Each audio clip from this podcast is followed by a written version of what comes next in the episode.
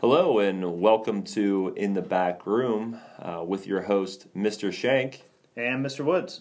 And today we're going to talk to you about Greece's geography, or SOL 5A. Yeah, I think that's right. What are some other things we might be just sprinkling on? So we're going to hit geography, take a look at a map here in the notes. If you're following us on the YouTube section, we'll probably talk about some archaic Greece peoples, some geographic landforms, and it looks like we have government on the docket as well. Lots of government. Big government, little government, no government. Anarchy. Excellent. Yeah. Should be a fine time. So, before we get started, we like to always say... Temendi calsa est nescire. All right, now we can begin. Get us started for the day. All right, so ancient Greece, we talk about the geography, and probably when you think Greece, you think the Aegean Sea. Or you think of scum on dishes. You mean like algae? Like Greece. Like dishes are I thought like Aegean algae. Come on now. Come okay. On now. You got it. Okay. I get one good one. You got me. Yeah, so that's what would be east of mainland Greece, and if you describe where Greece is in location, the best thing you could say is what, southeast Europe? Yeah, I mean southeastern Europe, the eastern Mediterranean, I guess would be another way of kind of describing it. If we're thinking about like context of places that we've talked about in class, this is like north of Egypt, west of Mesopotamia and India and China, I guess. So everything. But kind of Greece is definitely important, not for just like the classical period that we're going to be discussing over the next couple of weeks, but like central to the development of Europe, really. Of mankind in general, yeah. And also you can consider Greece to be in Asia as well, what you consider like Greek speaking or Greek culture, you know, that stretches into it. What we know is Turkey today, but you know, Asia Minor, which small for the beginnings of Asia, or Anatolia. Yeah, that's what the Greeks called that area, correct? I believe Anatolia is. It sounds very Greek. It does. And then you have like So this was something I discovered last year. The difference between Hellenic and Hellenistic. I never really understood the origin of that. So Helen, when you refer to it with two L's, you're talking about a guy, and so he's like the mythical, I guess, progenitor of the Greek people. So, like, he is the son of Deucalion, or Zeus and Pyrrha. And so they're like demigod type status. And so he settles in this area, and then his children populate it. And they're the Hellenes, the Greeks. Names all of his kids Helen. Helen, yeah. That's pretty easy. Helen 1, Helen 2, Helen 3. Man, I struggle when I know. I get confused my kid's name and the dog's name all the time just because they start with the same letter. I can't imagine.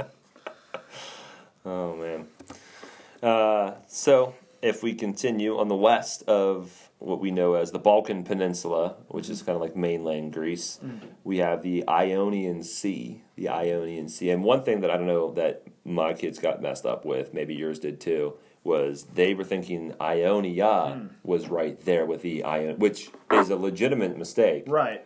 I think that it's just hard when we do the map before we talk about how the Greeks colonized that they, because I mean, like you have Greeks everywhere living around the Mediterranean, even in the archaic period of Greece. Like they referred to kind of what we would call the heel of Italy, that boot area. That was, I think it was like Magna Graecia, like Greater Greece, because it was so Greek-ish that it was just considered an extension of Greece itself. Very Greeky. Greeky, yes. And I think that would be the appropriate terminology there. Yeah, no. So I think that the fact that the Ionians kind of colonized the area around there, as well as like the province of Ionia in Asia Minor, I think that gets confusing. Yeah, I definitely see that, which is understandable. But as we move to the south, because we're just kind of going over the seas that are nearby, and you have the Mediterranean Sea, which is just south, and that stretches, you know, all over Europe. And I mean, I guess depending on how far zoomed out you are on a map, the whole thing's the Mediterranean. I mean, I've never really quite understood like the boundary lines of seas. I guess it's the closer you get, the more specific you have to be, and so the minor seas become... major seas. Yeah. Yeah, no, it's well, it's kind of the same argument too when you talk about like continents can technically be islands. Yeah, or like oceans. Why are there multiple when all the waterways connect at right. the North Pole around the what would be the Arctic? You know, so we humans are silly. Or the Southern Ocean that didn't exist when I was in school. I just rose up out of the ocean. Did you run into that when you were talking about that kind of stuff? I didn't run into water, but well, I mean, I've done that. No, it wasn't a thing when I was in school. No, we learned 4 oceans. Yeah. Yeah. Okay. So I seemed crazy. Probably in like 20-30 years, I'll add another ocean. So why not? Just throw a couple in there. Might as well. To the northeast, we have the Black Sea, and so what I had my kids, and I kind of thought of this today, so. 2 things. Think of it like it looks like a black Xbox controller. It looks like a controller. Xbox controllers are typically black. Maybe it looks like a shoe to you. It looks like a shoe or an Xbox controller. Either way, think of it like a black shoe or a black Xbox controller, and that kind of helps you. Yeah, Black Sea. Do you pronounce it the Sea of Marmara or Marmara? Marmara or... I don't know. Like, I always have said Marmara, but I don't even know where that comes from. Like, the word itself, that could be a Google question. Like, I know the Romans, mare means sea. Yeah. So I don't know if it's, like, a connection there. I'm going to look it up. The Sea of Sea. The Sea of Seas. Maybe. Anyways, while he looks that up, the Big Balkan Peninsula... We have a smaller peninsula, and a peninsula is water on 3 sides. And the smaller one where Sparta is located, which we'll just talk about next week in detail, or the coming weeks, is called the Peloponnesian Peninsula. It's a little bit of a tongue twister. It's also known Peloponnesian Peninsula, but you're going to have Peloponnesus come up quite a bit in Greece. It's not going away. I was telling my kids, like, they try to avoid it because it was hard to say. I'm like, don't even bother not trying to say it because it's going to come up. Or Peloponnese. Like, I see it just called the Peloponnese. Right. No, not even the peninsula. It's just kind of known. I guess that's kind of the same thing with Anatolia. Like, you'll see it as Anatolian Peninsula, too. I mean, I don't know. And then we have Mount Olympus, where it's kind of like the mythological mountain where the gods of Greece were said to have inhabited the Olympians, which we'll talk about that towards the end of Greece. We'll kind of go over that in detail. Some of you may already know about the ancient gods of Greece, which is great. It gives us a definite lead when we get into it. You ready for the pronunciation of Marmara or Marmara? Marinara. We're gonna let... if YouTube is back up now. It is, yeah. It shut down on me last night. Okay. How dare they? Maybe. Marmara, Turkish, Marmara. Marmara. Wow, that was... Marmara, Turkish, Marmara. So I guess Marmara. Marmara. Okay. Marmara. I don't know, but it gets its name from marble, though. Really? Like, yeah. So from what I'm seeing anyway. Nearby? Yeah, it says it gets its name from Marmara Island, which is a rich source of marble, which is Marmaron in Greek. So I guess that's the name. Maybe the Sea of Marble. See the Marble Sea. Marble Sea. And then when we're talking about Sparta. Right nearby, not on the Peloponnesian Peninsula, but we have Athens. And Athens is the center of democracy, center of like what we're going to be talking about for the most part in the next coming weeks. Yeah, better part of a week and a half probably. And near there too, you don't have it, but I'm not surprised because they don't. It's Delphi. Delphi's in that region there. Yeah, the Oracle. The Oracle Delphi, which that's probably one of the most beautiful spots I think I've ever seen. That's just like the epitome of like what Greece is. Yeah, I think we should mention for those of our listeners that aren't aware, you've been to Greece. So yes. This is firsthand experience on your part. Yeah, so I have, and I have down here some of like the pictures and so forth, just so I can kind of like for my own reference here from when we were there to. Yeah, 2016.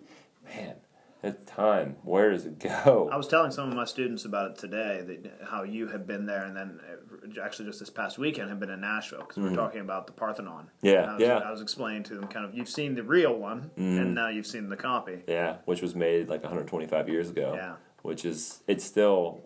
like I said, got a private tour, and I got more information. I learned more about the Parthenon and so forth after that experience, which is really cool. But yeah, Delphi for sure. I mean, you want to talk about the other ones while I bring that up? Yeah, well, and Delphi is the site of the Oracle 2. Was it Apollo? Was it an Oracle 2? Apollo at Delphi? Yeah. Mm-hmm. And so, I mean, we talked about oracles back with China, but, you know, it's a way of communicating with the gods, and it was a very sacred site. And I was talking about it today because a group of my kids were talking about Oedipus Rex. Like, if you were a leader in ancient Greece, you couldn't lead without consulting oracles frequently. And, I mean, we'll be talking about that later, too, but that's just sort of a brief tie-in since you brought Delphi up. Mm-hmm. I thought it was interesting. Is Virginia on the same latitude as Greece? You know, I don't know. It just from my mental picture of the map, it's got to be. That's close because I'm pretty sure it's got to be relatively close. Yeah. Well, you want to look? I'll talk about Delphi in a little bit here. So as I look through the pictures of Delphi, I'm just noticing that. I mean, you're looking at when you're there, it feels, and you understand why that they thought the gods almost inhabited there, and where they would the oracles. Were there, which we learned what oracles were. Basically, people are speaking through the gods. It feels like you're in almost like another world when you're up there that high, and you're looking over these mountainous regions of Greece, and the skies are so blue, and the sun is shining down on you, and you're soaking in the freshest air you can possibly imagine. You know, it's not, you know, muffled with all the pollution that we have here. In various areas. It's very close. Is it? Yeah. So Virginia is at 37 degrees north latitude, mm-hmm. give or take, and Greece is 39 degrees north latitude. Okay. So very, very close. I figured it had to be pretty close. That's what I was going to say, 37 or 39, you know. Yeah, so I guess Greece is just slightly more north. I don't know. Maybe that's like southern Pennsylvania. Oh, man, that's like my territory. Now I got to check. If there's no way that weather is similar. We're gonna look specifically at your hometown. Oh, man, Hooversville. Then we have places like we have Thebes, Attica, and so forth. We have different. Well, we call these different locations, like I said, Thebes, and is it right there? 40 degrees north latitude, so it's almost spot on. Jeez. That makes sense. So we have Thebes and Athens and Sparta. These are all city-states, which is the city and the surrounding lands, countryside areas. I think the Greek word for it is kora. Kora? Yeah, it's like supporting lands around the polis. Kora. What else have we seen here? You want to take care of Asia. While we're on Polis, there, let's mention a few other terms that go with that. So, like we were talking about the Parthenon, mm-hmm. which is in Athens, on the Acropolis, mm-hmm. which is the high portion of the city, right, the defensible hilltop. That most, I would say, I wouldn't say all, but I would say several Greek city-states had, mm-hmm.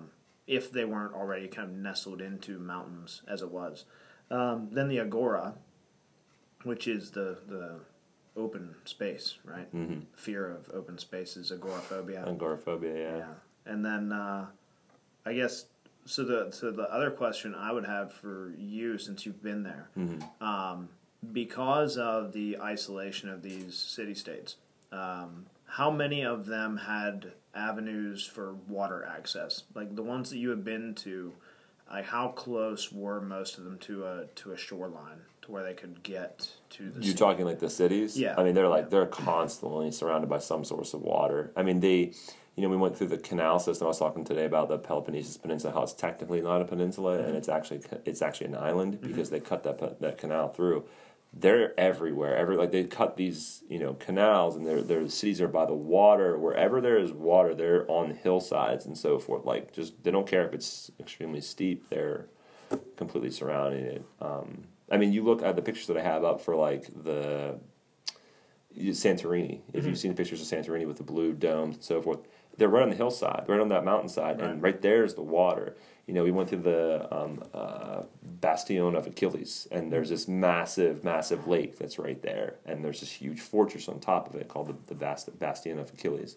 And it's really just incredible, the site, but they're building by water. Is that what you're looking for? Yeah. Well, I mean, I think that kind of ties into just the importance of water for trade, for travel in Greece, because, I mean, given its terrain, it's difficult to travel over land.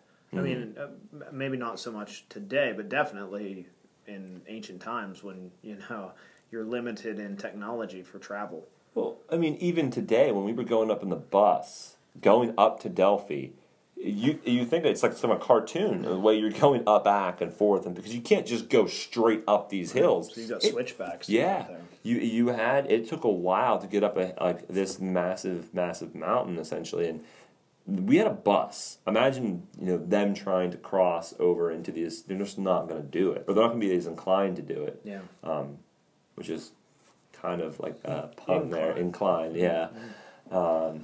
So that's kind of what formed these city-states, these polis. Wait, what's the plural form? Police. It's almost like police. Which is ironic. Police. But I guess, so it's just an E, right? So polis, Polis, and then Poelis is multiple. Police, gotcha. And then police derives from that, right? Like the police force, they're the guardians of the state. Mm-hmm. And politics, right? The representation or governance of a state. Mm. It's all interconnected. All very connected. Do you want to mention quickly the Asia Minor, those regions and those cities and so forth? Yeah, so over on Asia Minor, which is across the Aegean from mainland Greece, we've got, let's just start with the territories. We've got the territory, well, there's several, right? We're mentioning two, but I mean, this is remnants of the Persian satraps. So there's lots, but we've got Ionia, which is a Greek territory, so this would have been colonized by Greek people. And you have Lydia, which is, again, another Greek territory. So you would have had Ionian Greeks and Lydian Greeks that colonized this area, and the colonies were necessary because, I mean, the mountainous terrain of Greece, you've got to get food from somewhere, and you can't grow it on the... You want to define a colony? So the way I was explaining it, because it had to do in class today. So the way I was explaining it was, here in Virginia, we are a former colony of Great Britain, right, of the British Empire, because they needed resources that we had. So you send people out to take control of a territory or a location, and then they are kind of a subject state of yours that you can tax or you can gain resources from, and then they have some sort of protection or connection to the mother country. So Virginia was a location for timber and tobacco to be exported back to Great Britain. And then Great Britain acted as sort of a shield for Virginia against, any kind of meddling that they may have received from the French or the Spanish during that period, as well as supplies for fighting against natives or more people or just whatever it needed to be that had to come from a mother state, except for, of course, representation. It's a bit of a downer there. Need taxation without representation. Oh, yeah. Anyways. So as far as cities go, we got to mention Troy.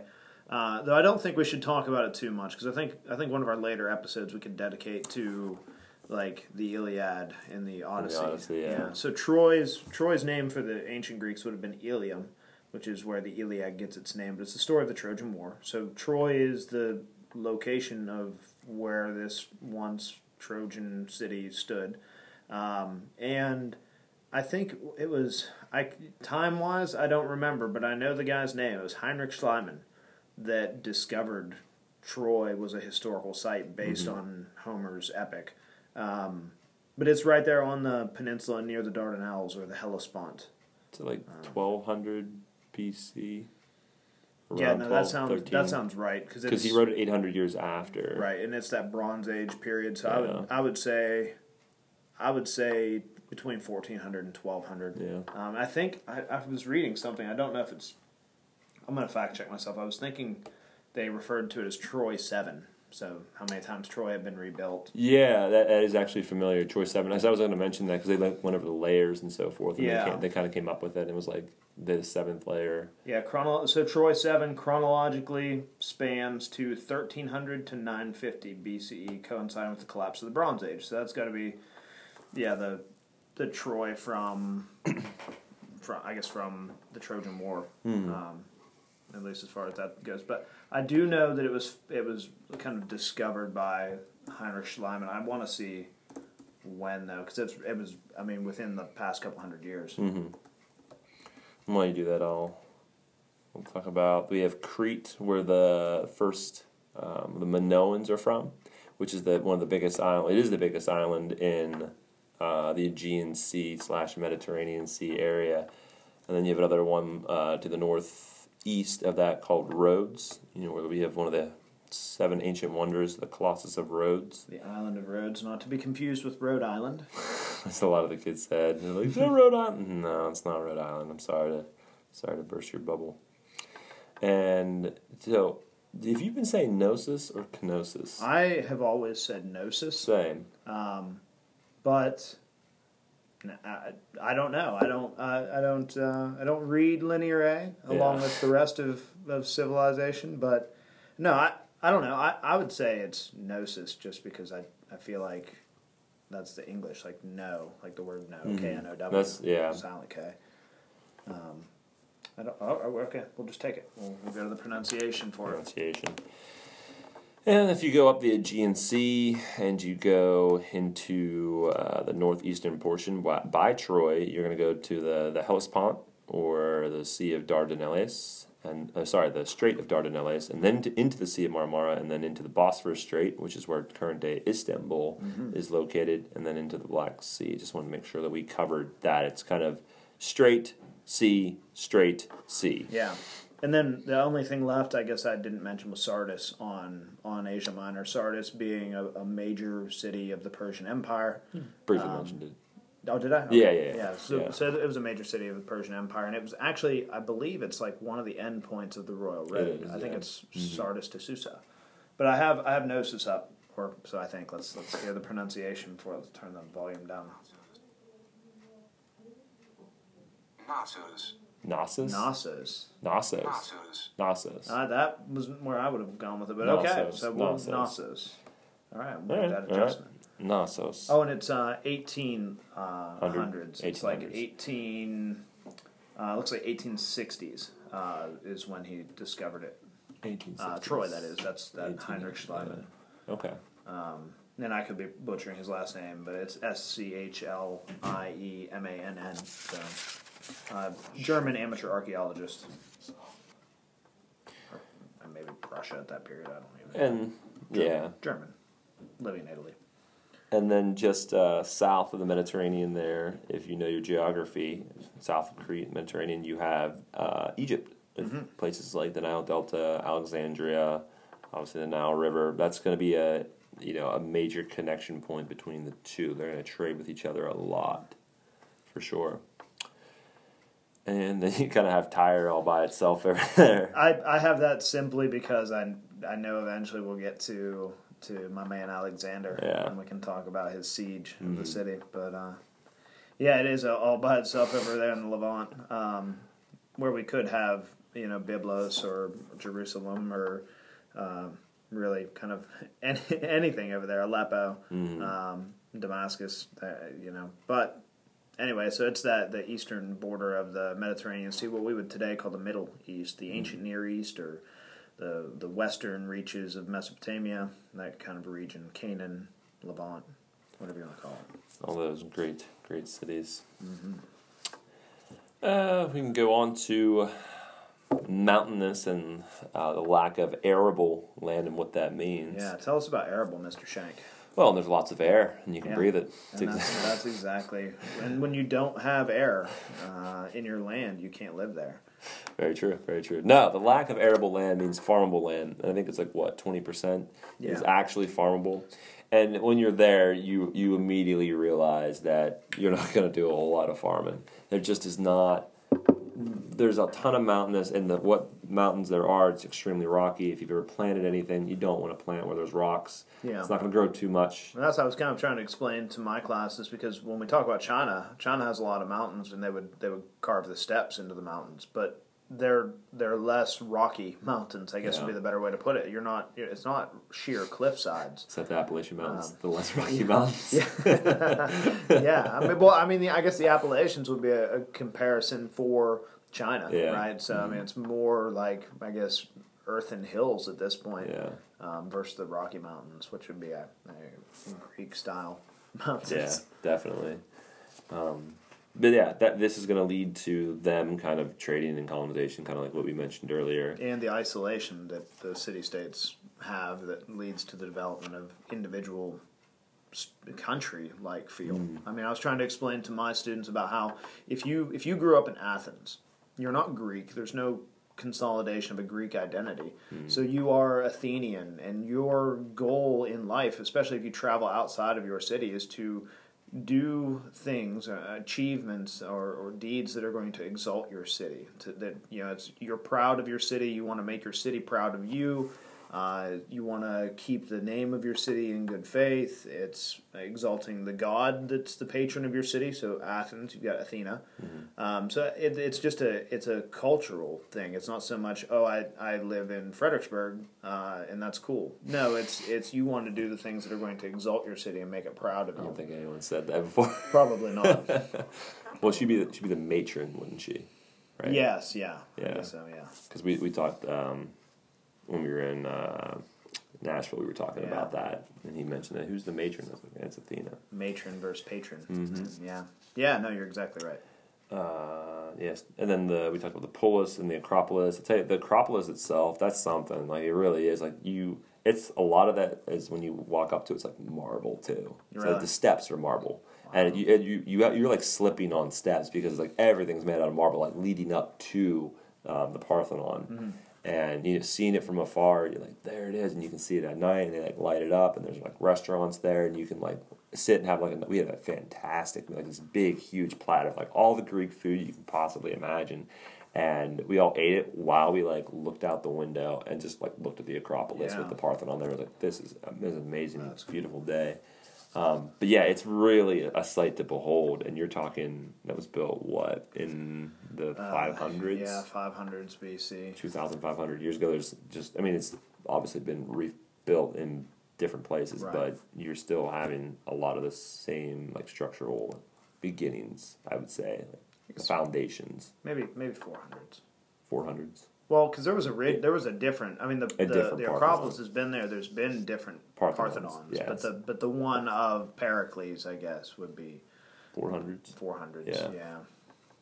Okay. But still, I mean, we're mincing dates over tens of years at this point, or maybe 100 years. When the grand schemes, it's been there for 2,500 years, folks. That's a long time. Yeah.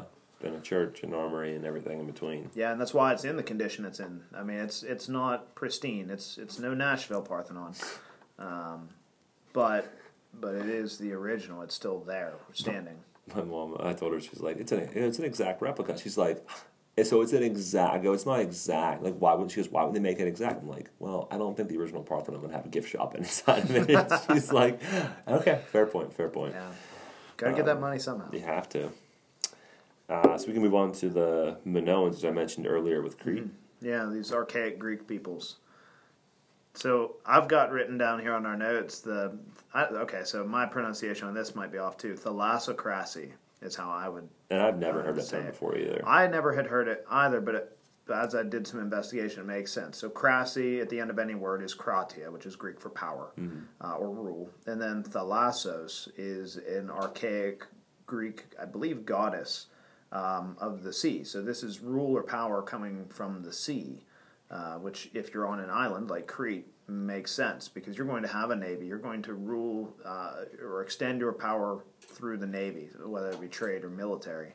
And that's what the Minoans did. They had a sea trade domination. But they weren't they were pretty peaceful. Yeah. And probably because the same reason Great Britain was relatively peaceful. You don't mess with somebody that's controlling the navy, controlling the water, And it's like, look at what I have. I guess you have to consider too, like how many civilizations at that time could have competed with them in that area.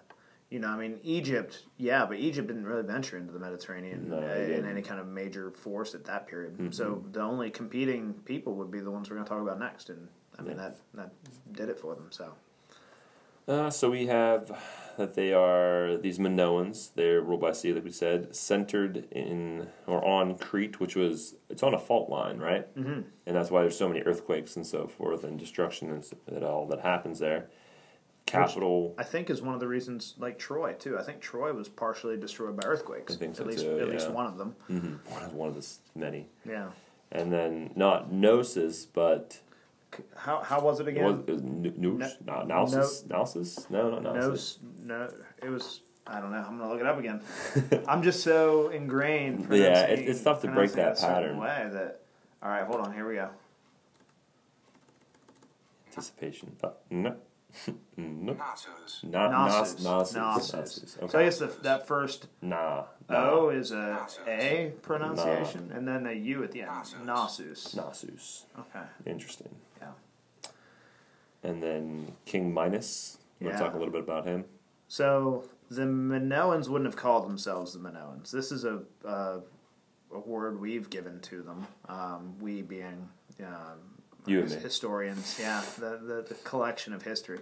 So I was trying to explain this to my class. So if you are familiar with the myth of King Minos, he was a ruler living on Crete. It has Palace of Gnosis, and he had, or Knossos, I guess, and he had a agreement with, I believe it's Zeus, and my myth here may be a bit rusty, so forgive me if I mess up, people, but... Zeus had given him this prized white bull to be sacrificed, and he chose not to sacrifice this bull and instead to keep it.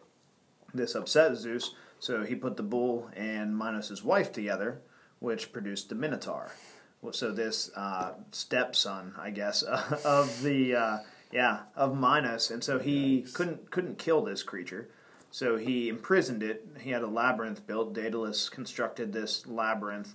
And the Minotaur lived in the labyrinth, and the subjugated state of Athens was forced to send tribute to the Minoans to be sacrificed to the Minotaur every year until Theseus, the forgotten son of King Aegeus of Athens, comes along and manages to slay the Minotaur and navigate his way back out, make it back home, forget to put up the right color sails, Dad flings himself off a cliff, hence the Aegean Sea, and then we're all happy back in Athens without Papa. But so the way I was explaining this was later Greek people investigating the island of Crete are going to come across these ruins, and I think the Palace of Knossos, or Knossos, had over 1,000 rooms.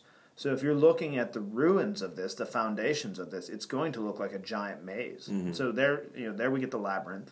We've seen a lot of the frescoes and artwork representing bulls and this bull leaping and this obsession with bulls on Crete. Even later we have the Cretan bull, which is part of the Hercules, part of Hercules' tasks. We can talk about that later. But so Crete and bulls are connected. So we've got bulls, we've got Crete, we've got this Minos fella. So they string together this myth to kind of explain why they're finding what they're finding. And then that gets handed down over time. And so when modern archaeologists are finding these things and they need a name for them, I mean, it's fitting. Yeah. And that's sort of, I don't know if that's 100% accurate, but it makes sense to me.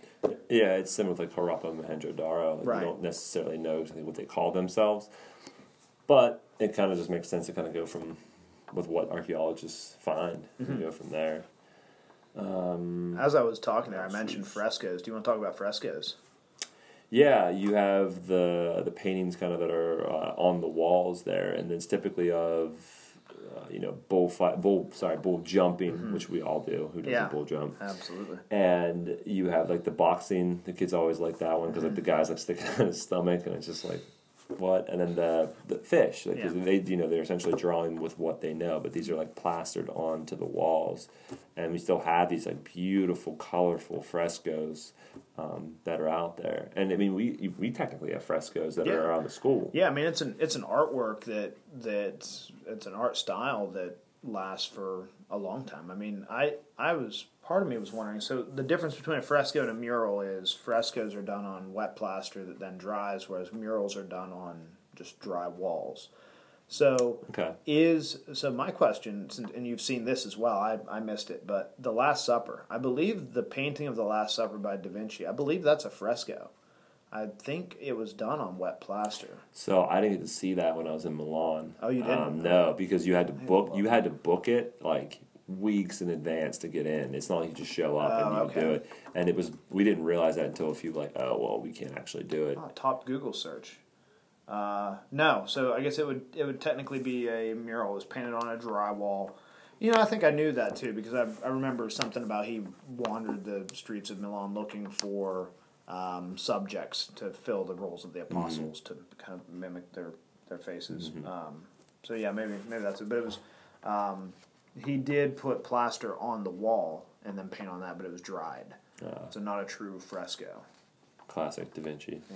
Yeah, gotta change things up a bit.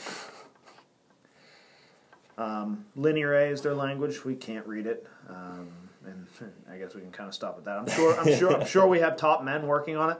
Right now, top men, but we can't, as of right yet, read the written language of the Minoans. And one day, hopefully, maybe one of you out there will decipher. Hopefully, let us know. Decipher there. If you can read your handwriting, you can probably. Some of them I probably could read Linear A before I could read some of their handwriting. Isn't that true? But we move on from the Minoans and we move on to the Do you say Mycenaeans or Mycenaeans? I say Mycenaean. I say Mycenaeans. But and the city-state is Mycenae, is how you say that? It's Mycenae, yeah. So maybe it's Mycenaeans? Mycenaeans. I don't know. You know what we're talking about, folks. This is ancient history. We're going to pronounce stuff all kinds of ways. Well, I was pulling up a picture from when we were actually at Mycenae. Oh, okay. Yeah, when we were in Greece. And, I mean, you can see from the picture here that it's just incredible. You have this massive view, and they have, I don't know if it's in this picture, but one of the last, I forget what king it was, but you could see him like resting in the hillside. Oh, really? Yeah, the way the mountains were, it looked like he had like had his back turned and he was like resting. I mean, that's pretty cool. And that was like the legend kind of on, and I can't remember like what king it was at this point. I should know, but I can't remember right now. But when we're talking about the Mycenaeans, we're talking about the group. They are on mainland Greece, on the Peloponnese, and so these are an Indo-European people, which is why we can read their writing. We call it Linear B, but it's intelligible. We can read it because it stems from the same linguistic background as like Sanskrit, right? It's all an Indo-European language base. We know they're a warrior culture. The Mycenaeans are a warlike people. Their cities had fortresses and citadels, and we know that about them and how they were connected and how they would interrupt Minoan trade. They're coming in a couple hundred years after the Minoans, and they're going to outlast the Minoans, conquering them, in fact. Mm-hmm. And these are also the subject of the Iliad. We touched on that, but King Agamemnon of Mycenae is one of the main characters of both the Iliad and what's the series about his return? The Odyssey. Well, no, that's Odysseus, but there's a set of plays. You're right. Is it? I think it's the Orestio. I probably pronounced that wrong, but I think is it Euripides? It might be, but now that you said that, I'm pretty sure the king that they were talking about in this picture was Agamemnon. Oh, okay. Yeah. In that, but that's, I mean, and you look at it, Aeschylus. Aeschylus wrote the Oresteia. It's a trilogy, but it covers Agamemnon and the House of Atreus and their return from Troy and his murder and all that good stuff. Can't have a Greek tragedy without lots of death. It's true. But it could be Agamemnon. He's kind of the famous king. Yeah, I'm pretty sure it is, yeah. And his brother Menelaus of Sparta. I wonder if it's... Yeah. Somewhere I have that picture. I don't know.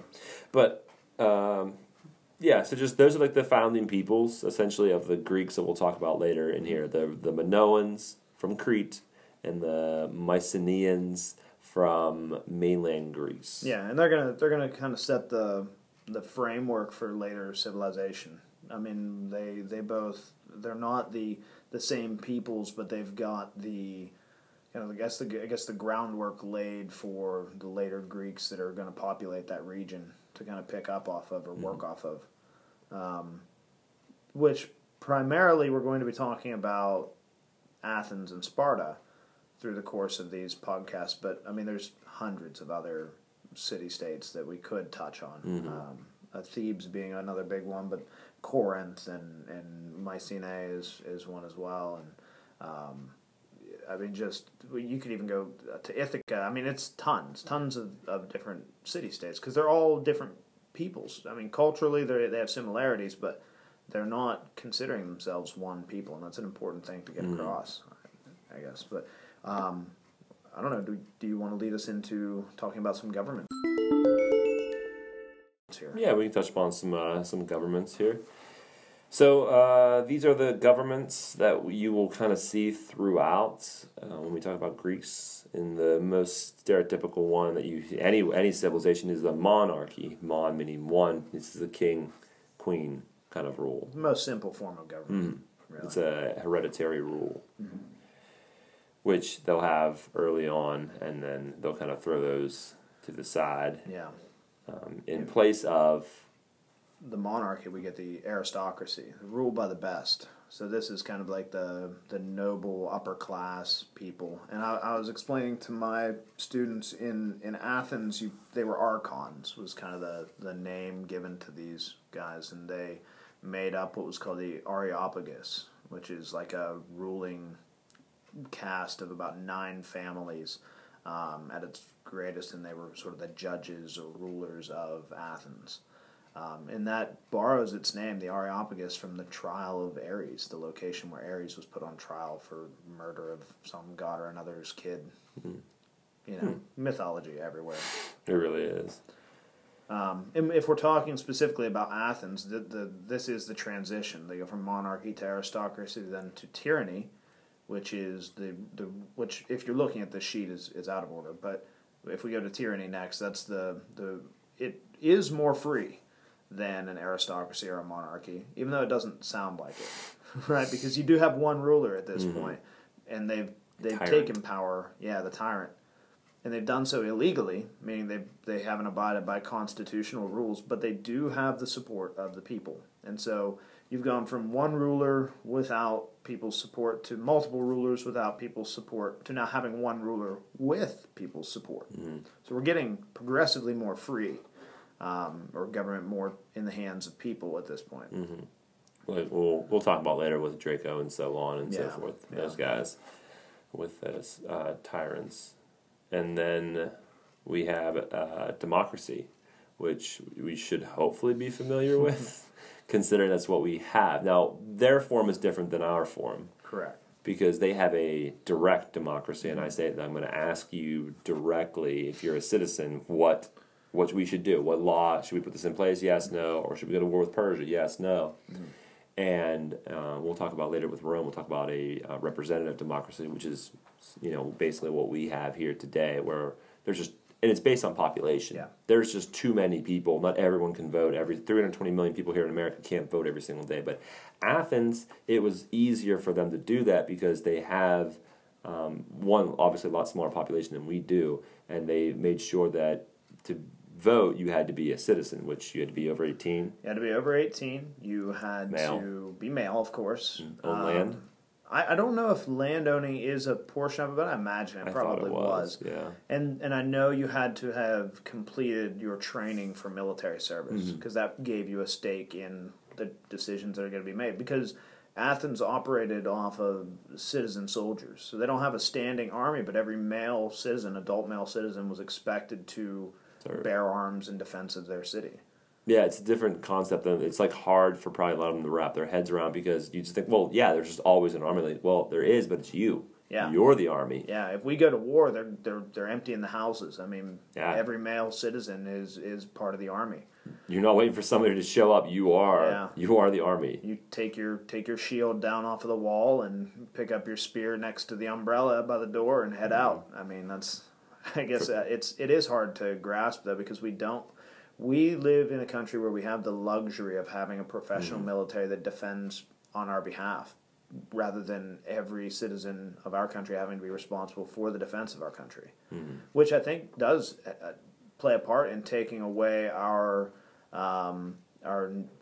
need that we, or the feeling of need we have for participation in government, because, you know, whether or not we go to war doesn't directly affect my commute to work. But if I was expected to be the soldier that goes to war, then yeah, my say is I'm going to want to have it heard.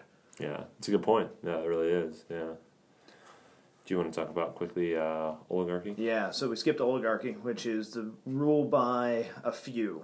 So in the case of Sparta, which is where we're going to really talk about oligarchy, it's a few powerful, typically military rulers. And this is, I don't know that I would say as a complaint, but it's an accusation that's levied against a lot of governments, even today, that it's just a few people in power that are kind of ruling from the shadows. But in Sparta, at least, you had groups that did this. So you had, like, the kingship of Sparta, which was two kings, and then you also had, like, a council of elders that were made up of, like, ephors and different groups that were responsible for providing input, and they would have all completed military training and service as well. But it's more of a military-based rule in Sparta, but it doesn't have to be considered an oligarchy. It's just ruled by a few in its most basic form. And those two kings, you have like a domestic king and you have a foreign kind of king, the one that kind of goes off and goes to war every season, and the other one that kind of hangs back and governs and so forth, yeah, and takes care of business at home. Which kind of makes sense. Yeah, I mean, you have to have, you can't, your king, as a king, you want to have someone of your stature leading the military, but then to do that, if there's only one, you have to abandon home to do that, and that's dangerous as well. You don't know what can happen while you're gone, so having that dual system. And if you had two kings in the same location, I feel like it'd be conflict. Oh yeah, there would have to be. I mean, that's the kind of crisis of Rome later, right? With some folks there. We'll talk about them in a minute. Yeah, definitely. So I guess really that brings us to the end of our agenda for today, except for probably one of the more exciting forms of government to talk about. Mr. Shank, you want to talk about anarchy? Anarchy is the absence of government. Yeah. Well, there is no government. There's no one collecting taxes. There's no one that's protecting you. There's no one putting forth laws. It is a lawless. It's basically like The Purge, only all the time. Speaking of The Purge, did you know that's a TV show now? Did you see that? No, I didn't. Yeah, so it's now a TV show on maybe on USA. I watched the first episode of it. Not bad. Really? Like on USA, it's not bad. I was surprised. It's back more to the feel of the first movie, rather than like where they've kind of gotten it out of control in the later ones. It's almost like just a horror film. Yeah, it's not so much that feel. Now, if you asked me to recount what happened in the first episode, I can't tell you. So I might have been dozing off here and there. So it's not thrilling, but there is a plot. Something good to sleep to, is what you're saying. Yeah, perhaps. Let's not turn this into a review show. There, we're definitely going to get minced in comments, but but no, I mean, yeah, you're exactly right. Though it's that lawless, governmentless society. And so, what do you think's the sustainability of something like that? Like, if we just invoked anarchy, how long are we going to last as a people? In this day and age, probably not long at all. Yeah. Just given the fact that when you give people that much freedom, because you could literally do whatever you want. You want to kill somebody, you can kill somebody. You want to steal something, you can steal something. Yeah. And there's no consequences. There's nothing. Yeah, because there's no one to enforce it. I mean, other people could maybe enforce consequences on you for something, but it's not a state-driven thing because there is no state. I mean, it would be like if we... Mad Max. If we were here at the school and we just, like, the teachers said, all right, we're leaving, you guys... You do whatever you want. You should try to, learn, teach yourselves. How many kids are actually going to do that? I mean, the building would be in flames in minutes. As soon as we left, because it would. But that's a micro example of a larger thing. Like that's what would happen to the country. I mean, you just do whatever you want. Well, that's going to turn into a mob pretty fast. Mm-hmm. Definitely, it's survival. But all right, well, that concludes SOL 5A with geography of Greece. And a sprinkling of some other stuff in there. Yeah, a little bit of government and some USA reviews of The Purge. Yeah, yeah. So the cause of fear is ignorance. That's how we will leave you. The cause of fear is ignorance. So seek to inoculate yourself against it and listen to our show. Thank you for listening. This has been Mr. Shank. And Mr. Woods. Have a good one.